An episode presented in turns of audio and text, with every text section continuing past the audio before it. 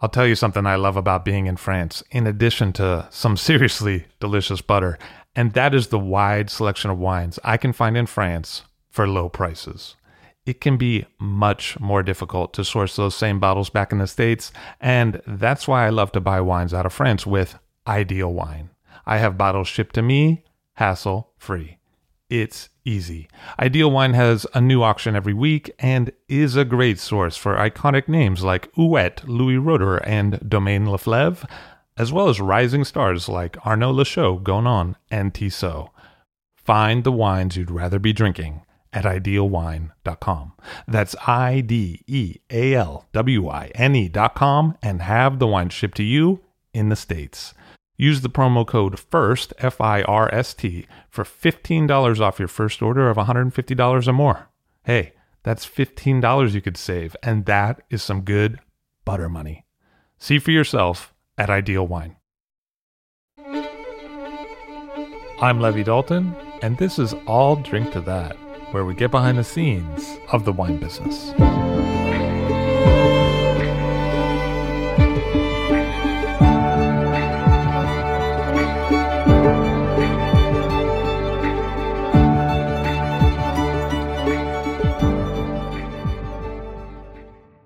Joaquin Simo, cocktail star, is on the show today to talk about his cocktail venture, Pouring Ribbons, in the East Village. Joaquin Simo from Pouring Ribbons is on the show today, our first cocktail guest in a series of interviews we've done. Hey, buddy, how you doing? I'm doing all right. Nice to see you.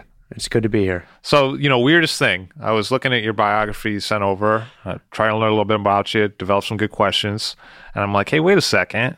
This guy's my age, and he lived in Boston, and he went to BU, and those are things I did.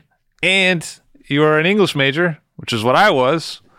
I mean, uh, how did we not run into each other before? I don't even know. Well, actually, I was uh, I picked BU partially because of the proximity of the Hillel House to where the English department building was, which was almost right Yeah, across the they're street. right- very I was, close to uh, each other. I was certainly the goy boy toy at the uh, at that time in my life, and uh, that proximity to Hillel was just great. It was like. How you doing, Hadassah? Oh, Rachel, how you doing, girl? All right, this is great. It was a definitely a key factor in choosing the Terriers. I gotta, I gotta be honest. For me too, hundred percent. I went on this tour, and uh, the girl that gave the tour was just like I, I could imagine a whole life with her, and I was like, you know. Then I went to like another school that shall remain nameless, and you know it's a little different. And I was like, man, I don't know. I think I'm in it for. They, they do okay with the uh, the female co-eds. I, spent so little time on campus; it was ridiculous. Is that true? Yeah, I worked full time uh, to put myself through school, so I would stack my classes from seven or eight in the morning until about four in the afternoon or six at night, uh, about twice a week, and then I'd be working full time. on the days that you weren't. I, yeah. that makes a lot of sense. I never even thought about that. Yeah, it was. It took That's some interesting scheduling, but uh, it was the only way I could make it happen. So. Perhaps why we didn't run into each other. Yeah, I spent so little time on campus. I never lived in the dorms. Oh, Uh, you never lived in a dorm. never lived in the dorm. I snuck into them. Uh, How does that happen? Aren't- you required to live in a dorm for the You were, year? but I I didn't do my freshman year at BU, which is Oh, the one year that they have that requirement. Now it's so all making sense to I me. uh, yeah Because everyone had that Warren Towers experience, you know? Like, yeah I had a few experiences at Warren Towers, but uh, thankfully none of them involved the food. Hopefully you use protection. Yeah. All right. So, yeah, what was your uh, entree into the bartending world? Well, I was uh, I was basically on on this side of the bar uh, for a long time, especially during college. I had become a, a very good regular at the White Horse Tavern. Which, sure, I know uh, that place. The one in Boston, though, not the one in. Yeah, exactly. The one on um, on Harvard on Brighton Ave. Yeah, I think it's Brighton. Brighton Ave, just off of Harvard Ave.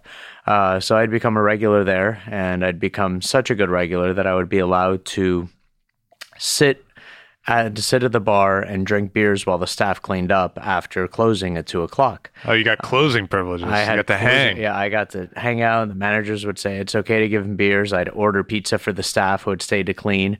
And after couple of years of watching the breakdown of this and hosting a lot of after hours and whatnot, I pretty much had their routine down pat to the point that I had a standing job offer. So Josh, the guy who was um, uh, one of the managers at the time, just said, "Just tell me whenever you want. I'll put you on the schedule. Really? So one, Must have been uh, some good pepperoni, bro. Yeah, It's like, you know what I like. Just stop by anytime with a pizza. We'll put you on the schedule. they were they could not have been more gracious, and so you know I was uh, I was doing tech support uh, for an ISP uh, to put myself through school, so it was certainly customer service. Uh, you know, you're talking to a grandmother through how to set up Eudora or Outlook Express so she can then download pictures of her grandkids. So if you can do that, you can talk to someone about, you know, them having a rough day. It's all sides of the same coin. So we would, uh, I basically just got tired of doing working in computers and decided to just go and get paid for spending all this time at this one bar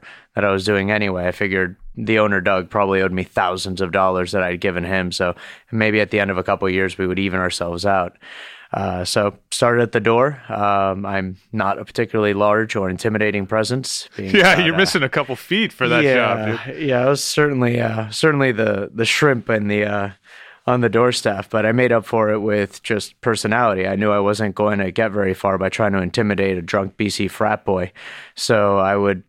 I would be the nice guy, Yeah. and you know, just go. And I'd been a regular there for so long, and if you remember, it was a pretty busy bar. It was a So, busy bar. Yeah, I used to, you know, you could fit about 250 people there, and some there would frequently be a line, and so people would come in, they'd really want to get get in. So telling people no, you had to figure out ways to make that sound like a yes, which Right, is of right. course I'll wonderful. get you in when I can, but I can't do it right now. that kind of- Exactly. Yes, I'm so sorry that you're cold out. You knew it was February, and yet you're out in a mini skirt and a halter top. Which was the classic move. Yeah. Oh, yeah. The But I'm so cold. It's like, it's February. You're Yeah. kind of an idiot. Yeah, you're very cute, but you're kind of an idiot. Uh, so But wait, though, hold on, because that was in the proximity of the the deaf school. Did you get? Because they used to roll as a pack. Thursday nights uh, were the deaf night, and they used to just congregate around where the speakers were because they could feel the bass. Oh, okay, Uh, and you'd always feel like a dick because you'd have, you know, three cases of beer in your hand. You're like yelling, like, move, get out of the way. and then you wouldn't real, and they just wouldn't do anything because they had their back to you and obviously couldn't hear you. But all you knew is that you had, you know, all this weight on you and you just needed to get through to the bar. And finally, someone would pull them aside and they would sign, I'm sorry. And you're like, oh, I'm such a dick. right. You're deaf. That's why you weren't moving. Right. Oh, Good thing I didn't yeah. shank you. Yeah, Yeah. seriously. What? You didn't even have hands to shank someone. It wasn't even an option. Right, because you're yeah. So yeah, that was uh, that Did was. you used to pretty try to pull that thing where you stack the beer glasses on top of each other for like the 50 strong pint glass like carry? I could. I that would have ended so poorly uh, had I tried that. No, no. I, I think the thing I was most proud of was schlepping four cases of beer with inverted bottles stuck on the top one up a flight of stairs and across a busy bar. Like you do that regularly, and That skill never goes away. It's something that's in in need in a busy bar. yeah, oh, it definitely is. Like just your ability to Schlep. shut up and work, and Yeah. yeah. Uh, You're only as good as your last pool, as a guy I used to know would say. who is it? Uh, Don Lee has a little, you know, the little internet memes that have been going around about various jobs where it's like, you know, this is what your friends think you do, this is what your family thinks you do, and there's a little funny picture of all of them. Well, so the one for mixologists had, uh, but when it said what you actually do, had a picture of a Sherpa, and it was like, yep. That's pretty much what we do. We just lug heavy gear and lots of bottles around to events, and yep, we pretty much feel like Sherpas, and that's where my barback training has really served me well. Is It's roadies and vests. Like uh, yeah, pretty you know. much. Yeah, yeah, we're well dressed roadies. That's pretty much all we are. So I mean, uh, you're in Boston. Mm-hmm. You're out of college. You're doing some bartending now. Uh, what was the next move for you?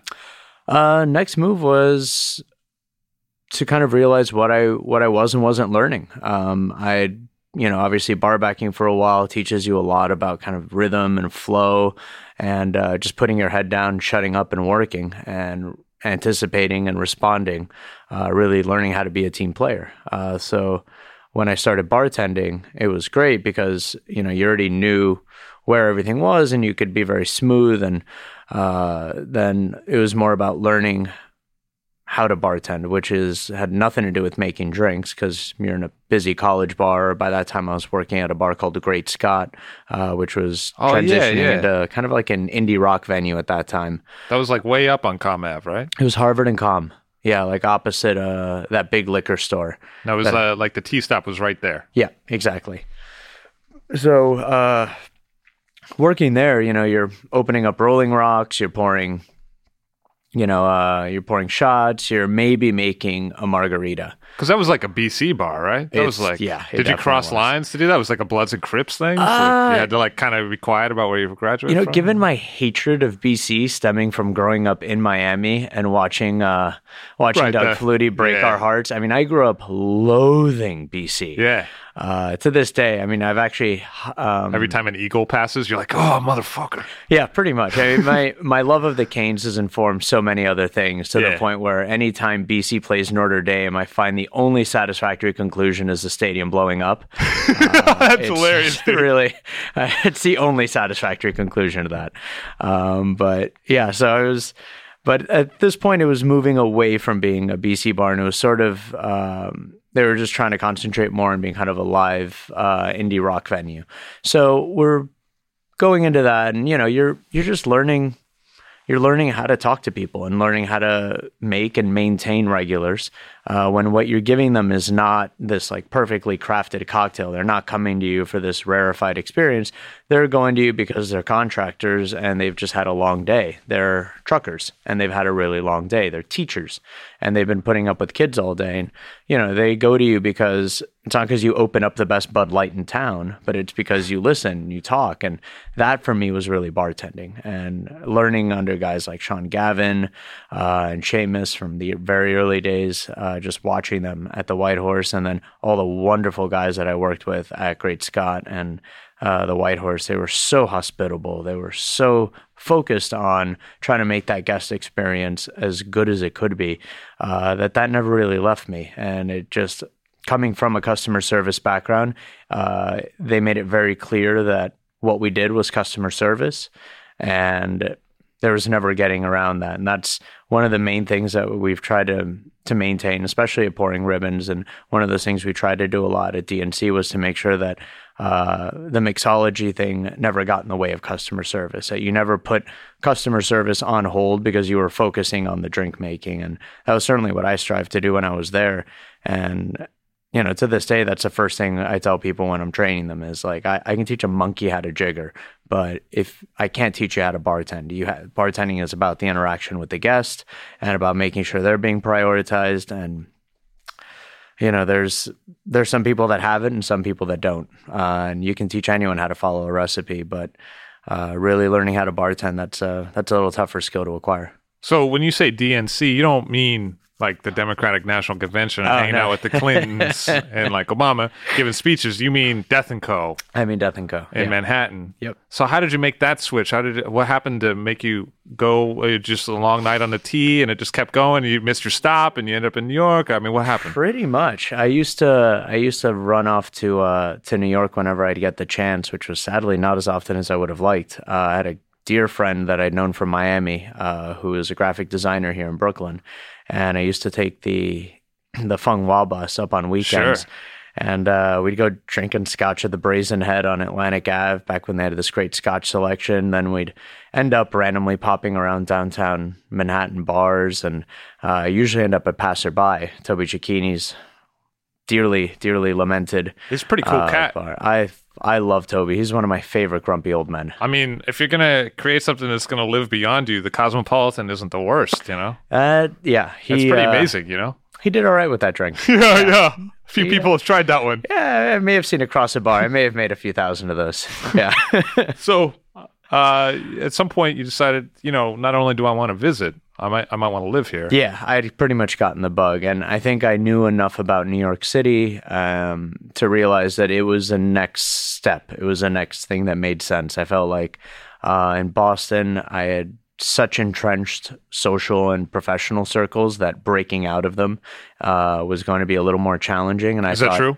yeah, I, I I had been friends with so many of the people who I lived with and worked with for so many years that uh, it would have been, I think, more challenging to stay in Boston and try to get a job at Number Nine Park, or you know, at that time I was I was aware of stuff like the B Side Lounge and what was going on there, and like, but I know I didn't know Brother Cleve, I didn't know Misty, I didn't know John Gertsen, uh, all people who I'm happy to call friends and colleagues now, but that was all going on more or less in in another circle in Yeah. someone else's Venn diagram, uh, but it wasn't part of what I was uh, really aware of. So uh, I'd gone to New York, and I was like, "That's where I have to go to learn. That's where I have to go to get better at this." And so uh, I packed up my things and uh, moved to New York in very early January and tried to look for a bar job, which makes no sense whatsoever. Uh, so those first couple bitterly cold months of sleeping on an air mattress in an unheated room in Red Hook uh,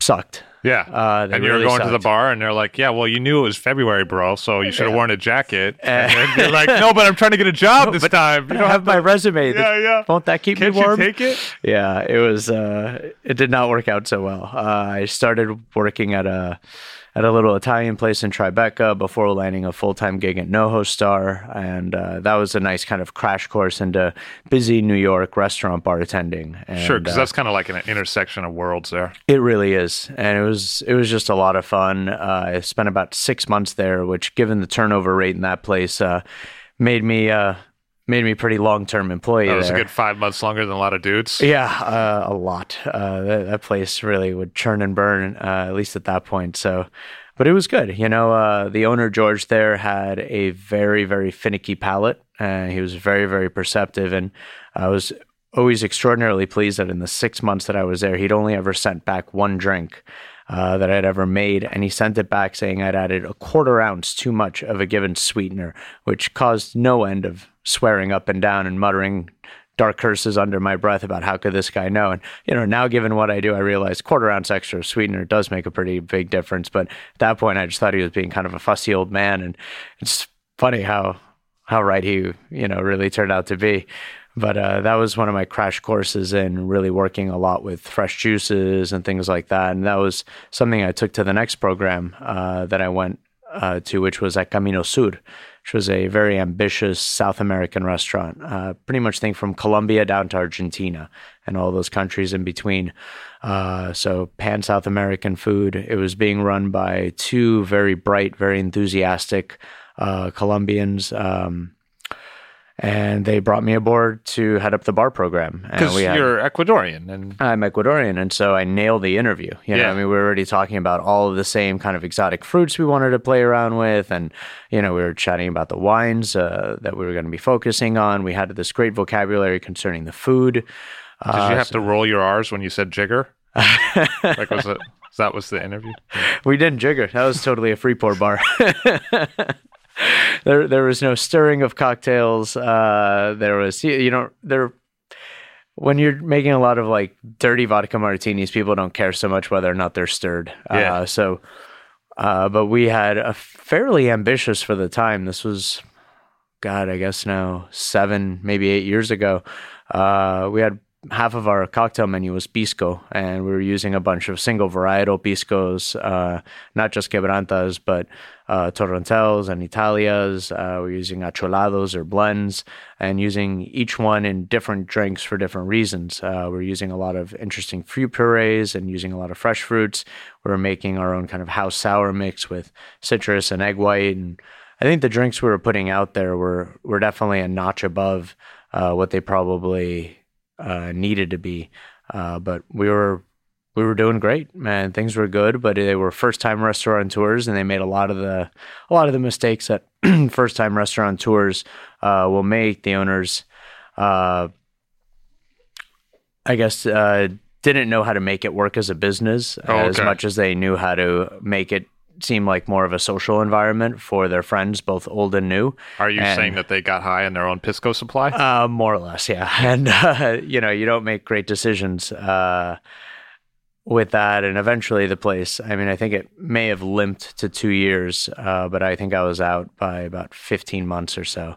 Uh, and then I was off downtown to Stanton Social, which at the time was a nice little hot, hot spot. Yeah, it was. uh, Everybody wanted to go down there. it was a good time. I, I was I wasn't there for too long. I'd say uh, a few months, mainly over the holidays, and uh, it was I think uh, on my birthday, which is November seventh. I remember answering a Craigslist ad.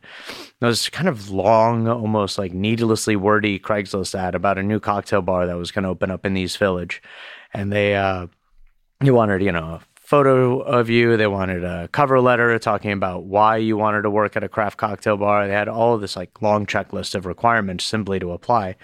Uh, but you know, I was curious enough about it. I knew that was kind of what I wanted to be doing. So I sent them everything they asked for and promptly didn't hear back from them uh, for ages. So I I took the job at Stanton Social, was happily chugging along there.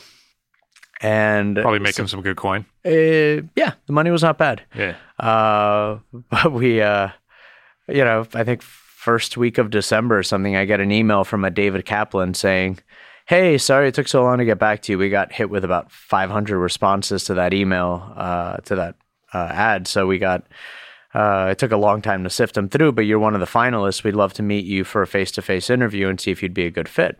Said, oh, right. I think I remember that place. Uh, let me head on down. So I went down uh, East 6th Street between First and A and uh, nailed the interview. Just uh, walked in and shot the shit with Dave and Ravi. And, you This know, is just, and just, yeah, just walked in there. And I didn't have the pedigree that a lot of the other guys had that they'd already hired and that they were choosing and they're, who else they were looking to fill the team. But the way Dave explained it later, uh, my personality won the day. He said, You were so passionate and so enthusiastic and so nice that I thought, wow, that's exactly who I would want uh, dealing with my guests. So uh, I got the job, even though I may not have had the the more technical background uh, that a lot of the other applicants may have. And I, I to this day, I, I thank Dave for uh, for taking a flyer on someone uh, more on passion uh, and for love of the game rather than strictly background. Something that certainly informed my own hiring decisions. So, who are some of the other people in that starting lineup?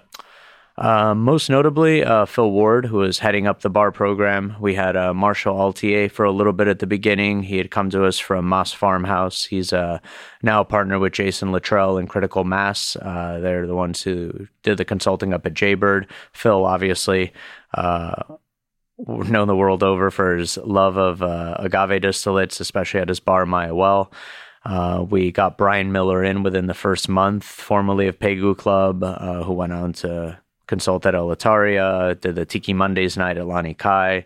Uh, he's a rock star. Uh, I mean, that opening staff was pretty damn good. And I basically shut up and put my head down and asked a lot of questions uh, and smiled at guests. That was the first six months, nine months of DNC was just, I was a sponge. I never, I never went anywhere without a pen and paper just to write down new recipes, uh, new versions of things. Wait, why did you reach for that vermouth when you were making Manhattan with that whiskey? Wait, what about why is that vermouth different from this one? What can you tell me about it? And then going and doing tons of reading. And uh, the funny thing was, by the time I left DNC, those guys were coming to me and saying, "Hey, Joaquin, what can you tell me about this category of spirits or this?" And I was answering their question. It was like, "Oh, cool, okay." Full circle. this this all works out, you know, and we can continue to grow and teach each other. Um, but I learned so much from those guys, just about the classics of uh, of drink construction. What, how do you make a drink? And it was from Phil that I learned that four ingredients are better than eight. You know, and the first thing you want to do if a drink's not working and you're working on it, if you've got six ingredients in there, pull one of those out. Uh, the It's first like thing you- LA story. You turn around in the mirror, and then whatever piece of jewelry you see first, when you stop, you take off. Like that. Exactly. Yeah. there's there's clearly some there's something in there that's making things, as Phil would say, brown, uh, which is how he would describe muddied flavors. You know, if you're trying to add notes of this and whispers of that and an accent of this, and you're putting in more and more ingredients, what ends up happening is you taste none of them. Uh, so that was one of the first things I learned from Phil was to try to keep things as simple as possible. And if you're going to if you're going to go through the trouble of doing an infusion for a drink, make sure you taste that infusion. Make sure that is you know definitely a key part and it doesn't get lost because you keep trying to tinker with other notes or whatnot. Like let the quality of the distillates you've chosen speak for themselves and round them out with the modifiers you've got and don't overwhelm them. Uh, and so really learning to scale back uh, that less is more mentality uh, was awesome, you know, and just Phil is a genius at Mr. Potato Head. I've never met anyone better. It is humbling. You can hand that guy a bottle of a product he's never had before, never tasted, never seen. It could be in a category he's already familiar with, or it could be something totally new. And within 10 minutes, he will make about seven perfectly balanced, serviceable variations on classics with it. It is shocking. He just gets relative weight and balance of a spirit. And so he understands that, you know, 100 proof rye whiskey is the equivalent to this gin. And this liqueur is more or less the equivalent to that liqueur. And he can just swap stuff in and out and nail exactly the proportions so well. It's really frustrating uh, when you can sit there and go through 10 drafts on a drink and have it just get close and he nails it on the first or second. You know, it's so humbling to watch that guy create drinks. And that's why he's gone on to have so much success with uh, even with a single single spirit focus like he's doing at Mayahuel, just finding the the breadth and variety uh, of the spirits that he's working with and how different those distillates really are, and then celebrating them in punches and swizzles and uh, brown and stirred and refreshing drinks and beer cocktails and sherry drinks. I mean, he just he just keeps pumping out drinks almost effortlessly, and they're so beautifully balanced. That's something which I have so much respect for. It's definitely easier to get up and leave the cocktail tasting when it's one or two trials as opposed to 10. Yeah. And you're like, uh, I think I need to go home and sleep this one off. You know, makes yeah. the day a little bit more productive. Those, uh, those tastings for the DNC menus were epic. Eventually, I think we finally started doing them years, years too late. Uh, but we finally started spreading them out over two days uh, instead of just doing the one. But when we had we would average about 60 drinks on a menu and we'd be turning over 60 six zero yeah. That's a lot. Uh, we i think the highest we went was somewhere in the high 80s or maybe early 90s amazing. of drinks and i think when we did that menu we had 60 new cocktails that we were debuting on that menu. Usually it was somewhere between 25 and 40 um, that we were putting on that were new and then the others were being carried over. Uh, so you know, you'd have five, six bartenders who are all contributing drinks. Whoever was a head bartender would usually kind of take the the lion's share of contributions, but everyone would walk in there with anywhere from five to twelve drinks that they would be tasting uh, the staff on, and it would just get passed down. And we would invite former bartenders uh, who knew our style and whose palates we trusted. Uh, so you'd have Brian Miller sitting in on a tasting, uh, Phil Ward sitting in on the tasting, Toby Cecchini sitting in on the tasting. And if you can make those three grumpy old men happy with your drink, you can probably make anyone happy with that drink. But I remember that place was operating at such a high level, probably still is. Uh, oh, it definitely It's is. so busy, it's hard for me to get back. But like, I remember sitting at a, at a table not at the bar, and having the cocktail waitress flame the orange table side. Sure. I've never seen anything at that high level where someone who's serving the drink, not not the bartender, but a cocktail waitress comes over, flames it, open flame at the at the table. It really impressed me that like the whole level of the staff was that cohesive. We felt that it, it was important for floor service to be uh, emphasized. Uh, as well because it was a 12 seat bar. There were 54 seats in the whole place. There's no standing. So, what is that? Uh, three out of four guests who are going to come through the door are not going to have the opportunity to sit at the bar. So, their experience at the table, you had to bring some of that. And if someone's going to order the Oaxaca Old Fashioned, which had the distinction of being the only drink that's ever been on a DNC menu for as long as it was. I think it was on our menu for about three years. Um, it was such an iconic drink and is now, of course, made uh, all over the world.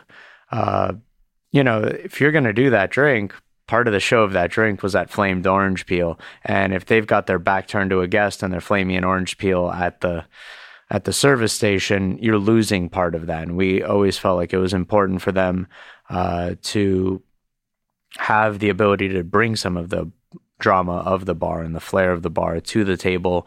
Uh, it was always important for us to communicate with them about how to talk about these drinks. And that's why uh, eventually it wasn't just the bar staff, but it was also the floor staff who started coming to the tastings so they could listen to how we were describing these drinks. You know, if you're talking about a drink and saying, I started off with the framework of a Mai Tai and then I moved it in this direction that's a good thing for them to know. So when a guest comes in and orders a Mai Tai, the next drink that they have as a suggestion, they could say, oh, well, if you like that, uh, Joaquin did this drink that's a riff on a Mai Tai and it's going to skew in this direction. Would you like to try that next uh, since you enjoy that Mai Tai so much? And, you know, that was a huge benefit and I think really helped start to elevate uh, the quality of the service that we were getting. Uh, that our guests were getting on the floor, which was, uh, of course, so critical because that's the bulk of your business. And some of those cocktail servers went on to become bartenders there. Absolutely. Uh, Jane Danger. Uh, who Well, you knew to- was destined from the name. You know, I mean, on, she was either going to be a spy or a bartender. She's she's such a little rock star.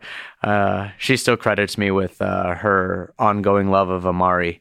Uh, I was Oh, the one who first started tasting her on a lot of those, and uh, I still remember her giggling with delight with one of the first drinks she made, which was uh, Shiku's Amari slushy.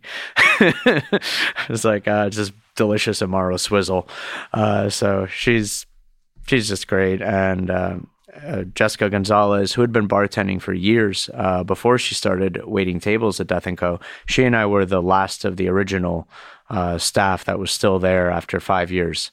Uh, and she is currently the head bartender over at the Nomad, which is, of course, Oh, one of okay. the There you go. most important bar openings in the city, uh, and probably heading up what is one of the most prestigious and best executed hotel bar programs in the country. Um, she was uh, there for years and years, and you know, watching her grow and progress uh, was amazing. Some of her drinks became some of our best-selling drinks, and it was great to see. And you know, she's such a great, strong presence behind the bar.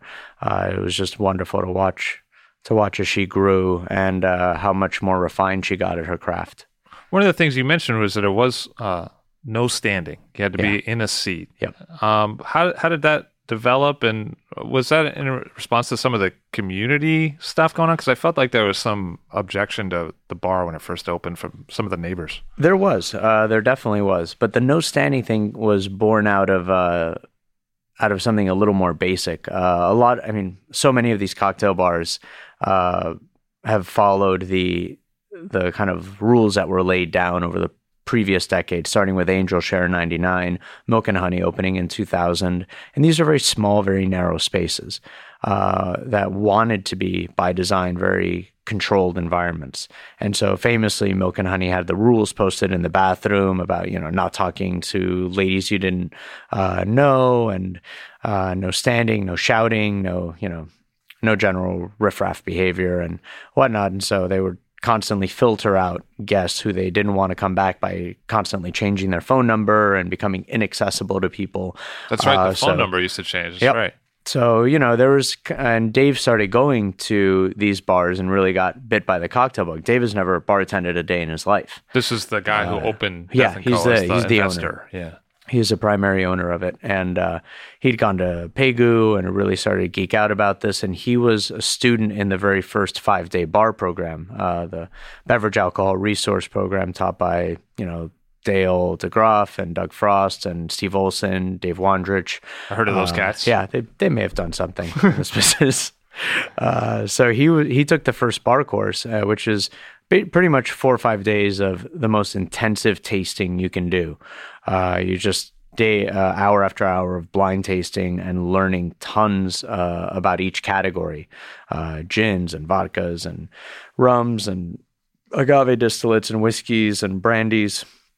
It's super intensive, and he, you know, really got the cocktail bug and said, I'm going to I'm going to take this family money that I have and open up a little cocktail bar. And the bars he'd gone to kind of had this feel to it. And then the space that they found was this very narrow railroad, you know. And what we what was quickly apparent once you walk into that space is that there really isn't a practical way to allow standing, just the way there isn't a PDT. You know, it's too narrow a space. If you were to allow one line of people to gather behind the guests who are seated at the bar, it would make it incredibly hard for servers and busboys to be able to get uh, behind them and for normal To service to progress. It's also a ridiculously dark bar, and half the guests who are sitting at the tables are sitting on black ottomans, backless ottomans, which people tripped over constantly, even without people standing there. So, uh, logistically, there was no way we could have allowed standing, but it was also a way of controlling the amount of people. You had two bartenders and one server. Uh, so you had a point bartender who could handle about 10, 12 people at the bar, and a service bartender who was getting crushed trying to make uh, cocktails for about 40 guests, and one server to kind of run all of that. So it really just wasn't much more. I mean, I think at that point you're bumping up against a level that three people can generate output and still provide uh, a semblance of good service. You know, I mean, there's just I don't think we could have stretched ourselves any further than we did.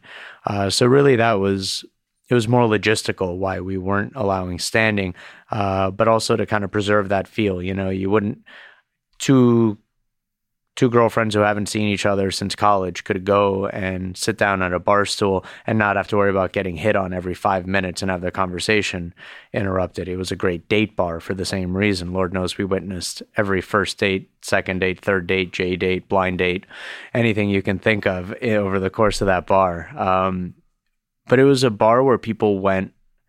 Um, they didn't go there to meet people. They'd Yeah. go there already on dates, or you know, this was a bar they'd go to to propose or on an anniversary. It was kind of the big deal, you know, and it was you know these dark, low lighting, these deceptively strong drinks that were very that went down way too smoothly. Like everyone looks like a good idea in candlelight after a couple of drinks. So Right. you know, it was definitely.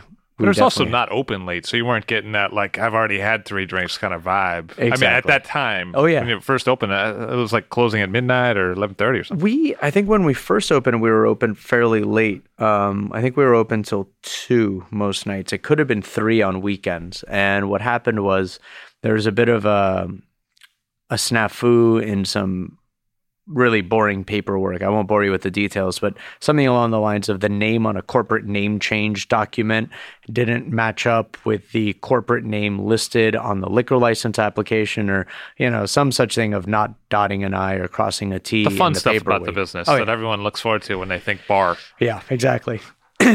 But really, one of those critical details. And so the state liquor authority uh, just came down really hard on us and refused to renew our liquor license. Uh, and they weren't really giving us a reason why they weren't. So we were closed after the first few months uh, for a couple weeks. And when we reopened, we reopened with vastly curtailed hours. Uh, we had uh, at that point we had gone to the community board three meeting, uh, which is a notoriously tough community board, uh, and it was especially so at the time. And I guess the uh, the bar had rubbed some of our neighbors the wrong way. Um, our owner sat down at the meeting, and much to his surprise, had uh, the facade, the front facade of the bar, likened to a boxcar heading to Auschwitz. Uh, That's the- always an easy topic to, to just broach casually. just exactly what you want to mention in a public forum.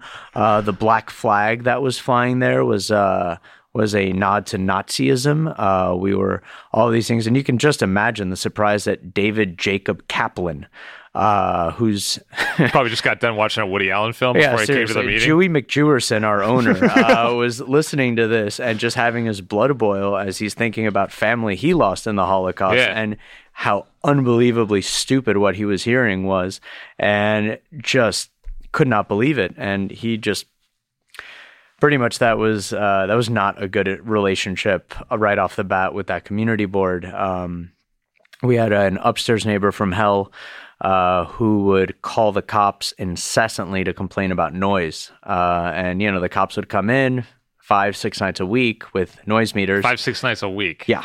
I mean, we, we pretty much knew the nightlife beat guys by name. Yeah. You're like, "Hey, they Officer Smith, great Pretty to much. see you "Hey, again." want a club soda? Thanks. Uh, they would come in and, you, you know, turn him there's- any on the Amaro Holiday on, like, You're seven- like, hey, bro, Yeah. how about a how about a swizzle? Now he's like a cocktail pro. Come on, dude, it's, office, it's low ABV. squad. It's Cynar. It's lovely. It's, Yeah, it's really yeah. more like a fortified wine. It'll be fine. Um, but I mean, you know, they'd come in. There's like Billie Holiday playing at about volume five and a half, and every guest has a seat. And Right. they'd be like, "So where's this raging, out of control party Yeah. that this guy keeps calling us about?" They kept expecting someone to be swinging from the chandeliers broken and chairs. yeah, and there was, of course, none of that. And you know, there's it just it was uh it was taxing, uh, and so we we felt like we were being fairly unjustly persecuted, uh, considering especially. I mean, we we're surrounded by you know crazy East Village dive bars with like shot and beer specials for four or five bucks. People are like stumbling out of those places puking. I mean, Right. we were a few blocks away from a- bar called Cheap Shots. And Yeah, somehow we place, were yeah. being targeted. Yeah. Uh, you know, we were the, scourge of the East Village. The 14 $15 cocktails is Yeah. clearly, we were definitely the issue. yeah. Yeah, I'm, I'm sorry we were making all those frat boys vomit on your front stoop. That was clearly us. Uh, so that was that was definitely a a frustrating thing when we were trying to run this quality operation. Felt like we were being uh, singled out both by the community and then by uh, the state liquor authority, and seemingly for no reason on either one. And the SLA basically offered no justification for uh, denying us the renewal of the liquor license. So um, Dave took them to court. And this went on for about two and a half years. I want to say three, possibly four sets of lawyers. Uh, and we were, I think, uh, as much as we always hated this term, I think we actually were a speakeasy uh, for a good chunk of that because we went on serving alcohol to guests for two and a half years without an actual liquor license. Really? We were operating off of what's called a SAPA letter, which is a, a court ordered letter. Basically, a judge signs and says, You are allowed to continue serving while we work out this appeals process. And usually that's like six weeks, four Yeah. weeks, as you know, something gets appealed and either gets approved or denied. Two and a half years later, we're still working off of a SAPA letter. And that created tons of headaches. Um, just in terms of anytime you ordered booze, you would talk to one of your uh, reps at the d- distributor and they'd be like, no, we can't process the order. And you have Right, to fax right. them the SAPA letter again, just like you had the week before. And there are always these hiccups uh, with like getting product and things like that because it made it that much harder because the SLA had said, don't sell to these guys. They don't have a liquor license. And so you're more or less not blacklisted because you could get it cleared up, but it was yet one more hurdle even to do something as easy as get booze. Uh, so there was definitely a, a big struggle uh, at DNC, and uh, it's really a testament to Dave's tenacity um, and willingness to sink considerable resources into uh, the legal fight to keep that bar alive and allow the staff uh, to do what they do best. And I was really concentrate on making that a world class cocktail operation. And uh, you know, we were we were spared a lot of that. And, you know, there were certainly times when we thought, are we going to have a job to go back to? There was a couple occasions where we were closed for two weeks at a time. And those are really just nerve wracking times. I mean, you, you don't know if you have a job to go back to. You don't know if this place that you helped build is going to exist anymore. And you don't understand why it wouldn't. So that was, You're was like, tough. let me get this drink on the cocktail menu before there is no cocktail menu. Yeah, exactly. And you know, who am I going to work for after this? You know, like who would I? Who would be a good fit? But that being said, you left Stanton Social, which was a steady check, some good money to go take a flyer on this place. Uh, what did that mean to you? Well, I'd uh, I'd had a a good chat with uh, the girl I was dating then, who's now my wife, and uh, you know, she she said, "Well, okay, she's a." context she's an executive director for an educational nonprofit so i'd say she works nine to five but it's closer to eight to seven uh, and she you know monday through friday so for us weekends were the only time that we could really spend together uh, and when i was doing double duty between stanton and the early port uh, early part of death co i was working friday nights at dnc sunday brunch at stanton usually pick up a saturday night shift at one of the two bars then work Sunday brunch, and then work su- su- Sunday brunch at Stanton, and then Sunday night at DNC. So it was four to five shifts every weekend. And after a little bit of that, uh, Rhea turns to me and says, "That's just not sustainable. You need to pick because you can't keep working this much and keep this relationship going." And so I thought about it and was like, "Do I take the established uh, nightlife place, or do I take?" this up and coming bar uh, where I'm super excited every time I go there about what I'm going to learn next. And so, given the fact that I'd moved to New York in order to continue to grow and learn, I said, "Well, I'm not gonna. I won't take the guaranteed payday here, and I'll take a flyer on on this place." And it obviously turned out to be uh, the best decision I could have ever made. So, what what lessons did you take from working at Death and Co. when you started up the the consulting alchemy, and then when you started up pouring ribbons? Well, uh, Alchemy was founded by uh, my two partners, uh, Toby Maloney, who was the first bartender hired by Sasha at Milk and Honey. Oh, I Um, didn't know that. Yeah, Toby's OG uh, cocktail bartender. Uh, he goes way back in that scene. Uh, first started working at Milk and Honey when that opened. He was one of the, I think he worked at Flatiron for a bit. Uh, he was, Which at, a good scene at that time. mean, that was like Julie amazing. Reiner, and Oh, I used to show up just for that, and it was kind of still one of the sexiest rooms in the city. I mean, it feels like you're drinking in Paris in the 20s. Like a It deco is- thing. Yeah, it's beautiful.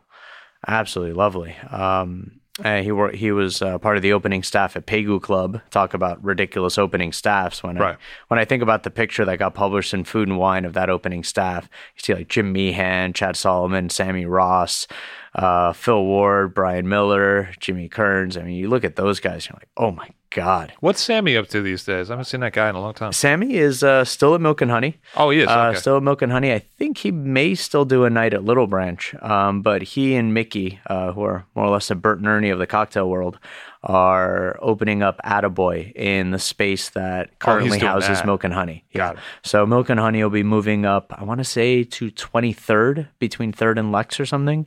Uh, and hopefully that will be this coming December. And uh, at that point, hopefully we'll get Attaboy opening up shortly soon after. And uh, we'll get to see Mickey and Sammy's vision for a bar, which, as anyone who's had the privilege of sitting at that f- tiny four seat bar, Milk and Honey, and witnessing the Mickey and Tammy show, know it's easily one of the best shows in the business. So you did start up pouring ribbons, which is in the East Village. Tell me a little bit about it. Uh, well, uh, Alchemy, like I said, was founded by uh, Toby and Jason Cott, who's definitely more of the business end. Uh, and they founded this company about six or seven years ago, uh, taking advantage of Jason's business savvy and Toby's uh, ability to create deliciousness out of pretty much anything near him. Uh, and they went on to open up bars like the Violet Hour in Chicago, which is a pioneering cocktail bar in the Midwest. Um, the Bradstreet Crafts House, uh, which is a hotel bar in Minneapolis, the Patterson House in Nashville. We recently opened the Catbird Seat, uh, which is a restaurant that's gotten a lot of acclaim. Congratulations. Uh, and that was about eight, nine months ago. We opened that up. Uh, so Alchemy's had their hand in, in quite a few projects around the country, and we run both of the Hyatt Andaz properties here in New York. Uh, we were also part of the opening for the Hotel Williamsburg when that was being Sure. run by the the Graves Hotel Group upon its opening.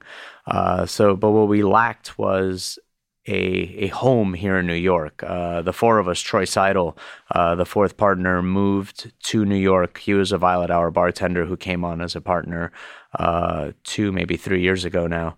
Um, the four of us all were based in New York, and we were taking on these projects for liquor companies, for hotel groups, and we were working out of our home bars. You know, and we weren't able to. We didn't have a space for for meetings, for office, for to show what we did to potential clients, to existing clients, to do R and D.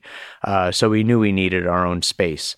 And that's really where Pouring Ribbons came out of. It was born out of necessity. We needed uh, a flagship New York property that we could use as an office space, that we could use uh, for so many things, and especially to cultivate a staff that we could then grow into what the following projects will be. But I mean, that being said, out of the functionality part of it, it seems to have developed uh, quite a following just as a bar people like to go to. That was the plan. Yeah. Uh, I think that was more than anything else. What we wanted was to create a a bar. You know, I didn't want it to be strictly speaking a cocktail bar. I wanted the the feel of it to be a m- little more loose. Pouring Ribbons is a much bigger space uh, than say a PDT or a Death and Company. You know, we have a lot more square footage uh, than Milk and Honey. We're wider, we're longer. Um, and sometimes it is about the size. You know, it really does give you a lot That's of what she said. flexibility. Oh, sorry. Uh, it gives us a lot of flexibility when it comes to uh, you know if a four top becomes an eight top that doesn't become a deal breaker the way it does Sure. at a seating only Okay, establishment sorry, can guys. say hey you know come on in why don't why don't you move over to this center high tops and you know four or five of you can sit the others can stand you can mill about uh, or we'll wait for that banquet to open up and we'll move you over there cool you know we have that flexibility we wanted to say no to guests less often. You mm-hmm, know, it's mm-hmm. like if you want a dirty martini, here you go. I'm not turning my nose up at you.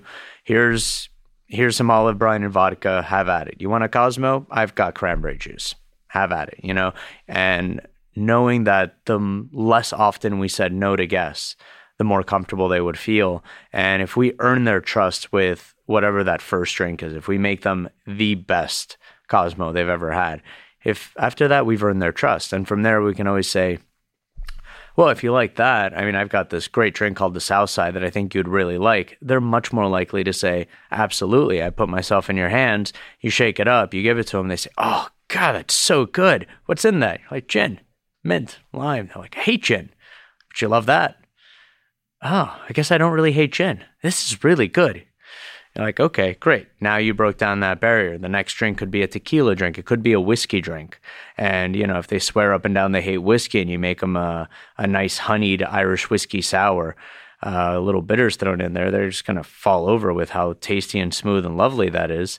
And, you know, again, you've opened up, you're just opening new new paradigms for them with every drink. And at that point they're just eating out of the palm of your hand and you've got their trust. You would not have earned that trust if you'd half-assed that first vodka drink. You never would have gotten them to drinking uh, a fitty fitty martini or a two to one manhattan. You never would have had that chance if you didn't earn their trust with that first drink. And that's really what we're trying to do is we're trying to make sure that a guest any guest can walk in and say hey, I'm having a beer and not feel the need to apologize for it. I have really cool beer. I have really nice wines and I'd love for you to try them. I have some really esoteric grapes and I think, you know, this is interesting and you shouldn't feel like you're getting shorted or you're getting the least imaginative option on our menu because you're not having a cocktail. Do you think that sometimes people associate mixology bars with a little bit of a not so welcoming vibe because of the speakeasy trend or because of the sense that hey this is all about technique bro and if you don't understand it you should go somewhere else i think there there's a lot of uh, there's a lot of truth to that i think there a lot of cocktail bars have uh, suffered from uh, kind of a, a, bad reputation when it comes to service uh, in some respects. And a lot of that is, some of it is their fault and some of it isn't. You know, I mean, if you have a tiny bar uh, and people are told it's two or three of them, and they're told it's a two-hour wait to get in. That's off-putting right off the bat, you know. And how that gets handled at the door, it can really color their perception of a place. You know, if they feel like they were treated shabbily or rudely at the door, they just were told no, which no one likes to hear. Uh, they may already come in with a bit of a chip on their shoulder. Now they come in, it's a busy night you know, they got sat. There was a six top and a four top that got sat ahead of them. You know, that's where they fell into the order in the service queue. Now they're waiting 15 minutes to get that first round of drinks. It's been maybe 20 minutes since they got sat and got watered and menued.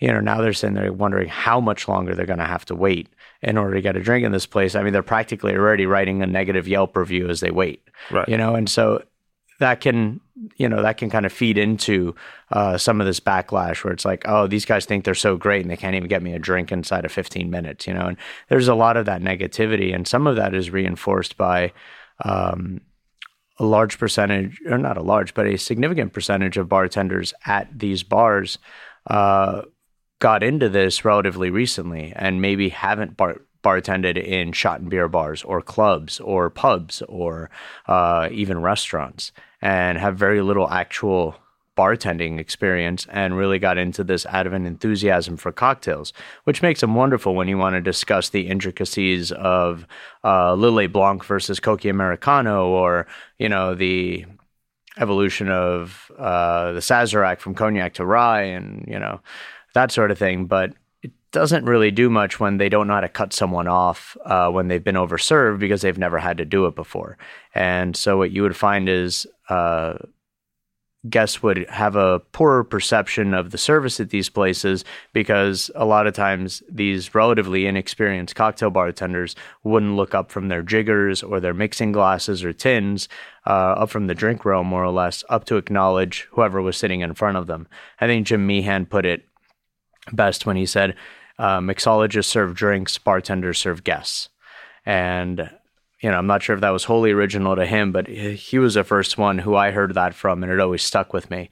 And you know, it really is. It's a critical difference your ability to to really respond to a guest's need versus uh, simply produce a cocktail. And I think that's kind of where the disconnect came from, where people said, "Oh, I get bad service at these places." They were getting technically proficient drinks made, but they weren't having someone who is kind of reading what they really wanted from that interaction. And that's really what bartending is. And that's why I say it's so hard to teach that. I mean, the the ability to read people and have an empathy for what they want from you, whether they want uh, you to come in and and chat with them, whether they want to talk at you, whether or not uh, they want to be left alone, uh, how you would treat them on a first date versus a third date when they're there with their boss, when they're there with their employees, when they're there with their parents, when they're there with their college friends. If you only ever give them one experience, that's the only thing they'll ever go back to you for. But if you know how to recognize and respond to each of those situations and you adjust your service for them accordingly. You go up to a first date that's clearly struggling, you make a joke, and then you follow that joke up with a question about a trip you know your regular just took, and you get that conversation going. You know you can walk away and you did your job right there. You just helped them out, and you know your life is better for that guest. They're going to come back on another first date, you know, because they knew they they recognized how you helped them out, and that's bartending. You know, like the the drink making thing is is fine and dandy, but bartending is really reacting to your guests and giving them what they want. You know, sometimes it's making fun of them, sometimes it's making them look like a rock star. So you did have some real broad experience. You worked at Death and Co. You worked at some some real hot spots in New York. You worked in Boston, some some places where shot in a beer. How did all of those experiences kind of play into how pouring ribbons was designed? Well, I think a lot of what um, people keep asking, well, what's the theme of pouring ribbons? What's the um, you know, what if you guys have to describe yourselves, what would it be? And the short answer is simply conviviality and deliciousness. And I wanted that to extend to the entirety of what is ultimately a pretty large space where we can have up to about 100 guests uh, in there between seating and standing. Uh, so, one thing we felt was critical, uh, both from a hiring perspective as a filtering mechanism, was during the interviews saying right off the bat, uh, everyone is working floor shifts oh, really? as well as bar shifts. So uh, no one will simply be behind the bar. There's not going to be that. Everyone will be fully cross trained. And so we got some pushback from uh, some candidates who more or less told us that you know they they didn't carry trays and we happily informed them that they would not be carrying a tray somewhere else yeah and you know we try to really put together a team of people who were going to operate as a team. We didn't want there to be the division between the uh, the cocktail server who is simply the vessel for you know the drinks and who's shuttling this stuff back and forth uh, to the exalted bartender behind the bar. This you know uh, repository of wisdom and technique. You know, we wanted everyone to be on the same page. So during our seven or eight days of uh, staff training, everyone went through the same physical training. Everyone learned how to jigger the way we wanted them to. Everyone learned how to stir and shake. Everyone tasted through every single ingredient that went into every single drink. And we probably tasted them on close to 40 drinks over that week. Uh, and they tasted every single part of it. We tried to give them the vocabulary uh, to really talk about and explain why every ingredient was in every drink. And the upshot of that is the server. Uh, no matter where you sit at pouring ribbons, uh, the server has exactly the same knowledge and vocabulary and the same ability to guide you through the menu, the same ability to answer any of your questions, to make dealer's choice uh, recommendations if you don't want to make decisions. They know how to ask the right questions and kind of filter out in order to get close to what should be a good guess as to what you want.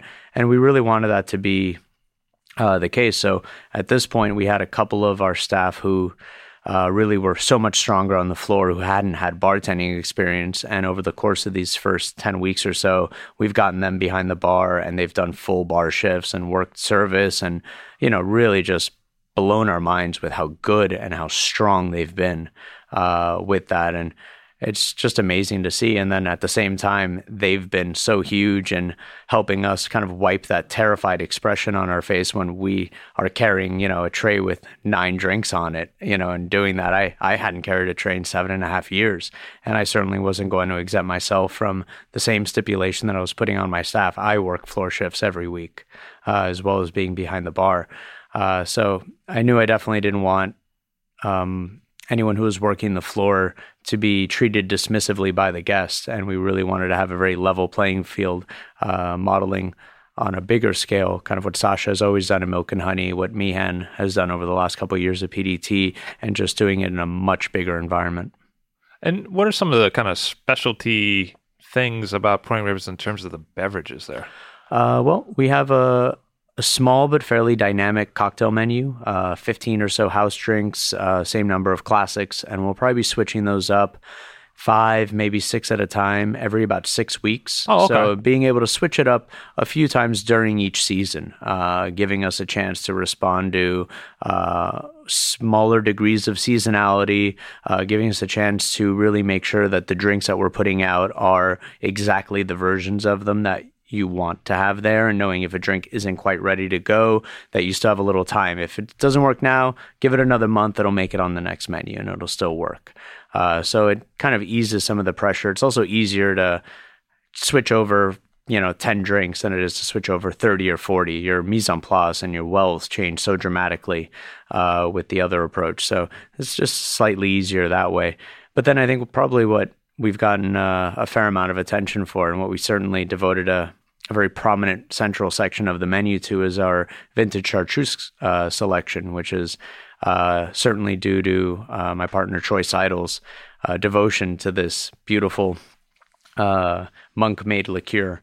And uh, Troy has bought in auction a beautiful selection of vintage chartreuse going back to the definitely the 90s, the 80s, 70s, 50s, and back to the 40s. Wow. Uh, so, you know, with 130 different herbs, spices, botanicals, roots, sparks, flowers, fruits, what have you in there.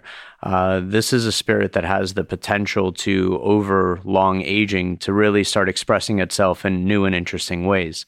Uh, with that many ingredients in there, it stands to reason that some of them are a little more ephemeral than others. And it's always curious to see what two, three, four decades will do in terms of what notes you're losing and what's rising to take their place. Uh, and so far, the response has been uh, giddy disbelief to, uh, you know, just sheer joy, uh, sometimes confusion. But then once people put it in their mouth, they're like, oh, this is delicious monk juice. And uh, now I get why you guys are so excited about it. And, you know, uh, some people have developed a rather unhealthy and expensive addiction to 1950s green chartreuse. And that is, as we've been informed, it is dangerously, dangerously close to crack and considerably more expensive.